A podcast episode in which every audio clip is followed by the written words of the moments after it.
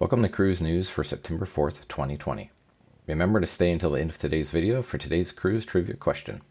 Please help support this channel by clicking that like button and remember to subscribe to not miss breaking news. Bahamas Paradise Cruise Line has announced a Labor Day sale that sounds pretty good if you've been looking to try them out. It is a buy one cruise, get one free promotion.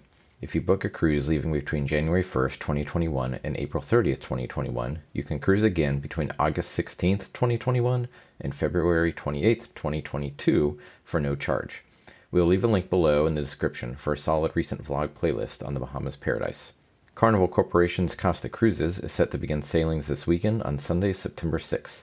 After several pushback dates for resuming sailings for Carnival brands, the first weekend looks to have finally arrived.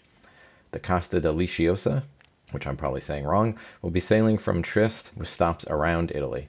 Please note that these initial sailings for the month of September are available only to Italian residents. Port Miami has approved $355 million in capital to invest in ongoing infrastructure projects at the port.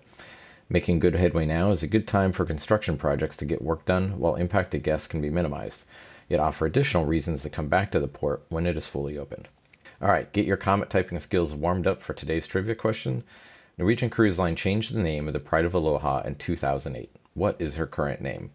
Please leave your comment below, and as tempting as it may be to try looking it up online, be daring and take a guess. Please don't forget to hit that like button and subscribe to support the channel. Be safe and take care.